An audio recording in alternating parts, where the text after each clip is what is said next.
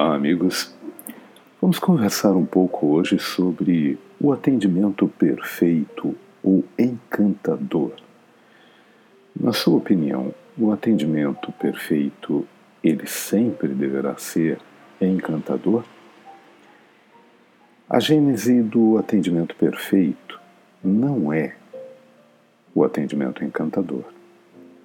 Pouco tempo atrás, o gerente de uma organização de porte perguntou: Vocês que trabalham aí com consultoria e treinamento, me digam uma coisa. O que é que eu devo fazer para o meu pessoal atender melhor aos clientes?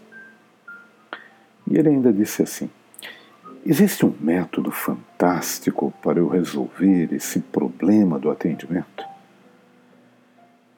Vocês conhecem alguma novidade incrível, recém-chegada de algum laboratório de pesquisa aí sobre algum tipo de comportamento e atitude que meu pessoal possa vir a ter para impressionar um cliente e fazê-lo voltar?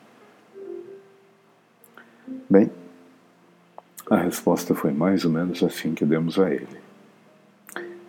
O que você pode fazer para ontem, para hoje e para depois do amanhã é simples.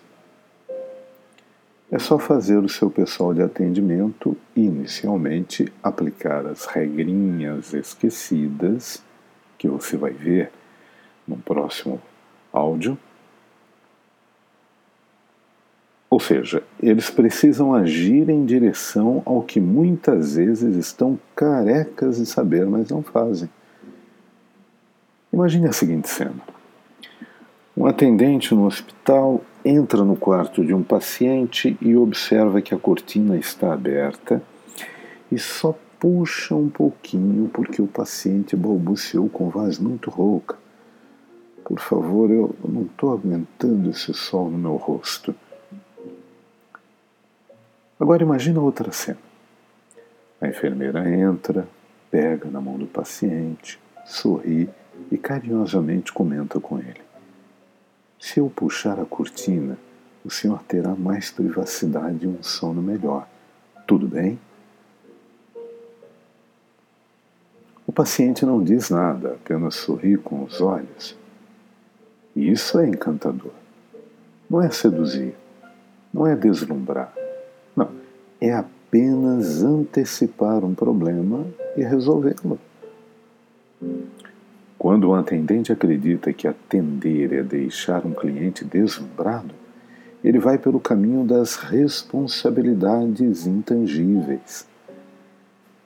Pense que você existe para resolver problemas, superando expectativas. Essa é a gênese do atendimento perfeito. Ser a boa resposta sempre. Você vai encantar, deslumbrar, seduzir um cliente que telefona para a empresa aos berros.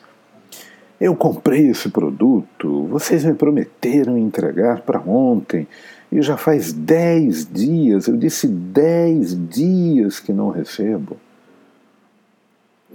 Será que encantar, deslumbrar, seduzir é você, é você entregar o produto, dessa vez com banda de música, um palhaço pedindo desculpas?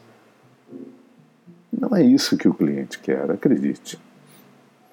O que o cliente quer é que você resolva o problema dele.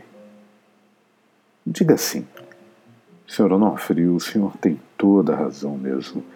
Eu estou olhando aqui na tela do meu computador e estou vendo sim que o produto foi vendido para o senhor no dia 15, às 11 horas da manhã, e deveria sair da nossa loja no mesmo dia tarde. Aliás, deveria ter saído, né? Mas, olha, houve um problema técnico com o nosso caminhão de entregas. Mas dessa vez vou acompanhar pessoalmente para que seu produto chegue amanhã cedo à sua casa. E vejo aqui na minha tela, é, olhando aqui para o computador, que o senhor comprou também um refil. Vou pedir ao nosso gerente para que o senhor receba dois. Um vai ser brinde, é um brinde nosso. Quero compensar o Senhor pelo que aconteceu. Isso se chama consertar emocionalmente o cliente para resolver problemas. Oferecer um acessório a mais, ou dizer que a última prestação é por conta da empresa, ou dar um desconto de 15% para reconquistar um cliente quase perdido, você chama isso de encantar, deslumbrar ou seduzir. Não. É resolver o problema do cliente com respeito ao reconhecimento e reconhecimento por ele. Ações desse tipo melhoram a imagem de tudo e de todos e fazem o cliente voltar e recomendar a empresa aos amigos. Quer atender melhor? O que importa é o cliente perceber que você se importa por ele. Para isso, você não precisa pensar como um artista do encantamento.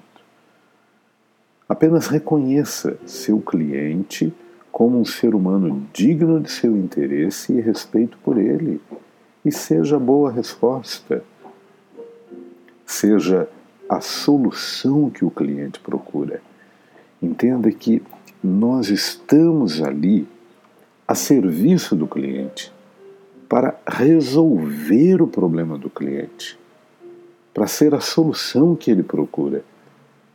E não para dar desculpas, não para fazer de conta, não para tentar dourar a pílula, sabe?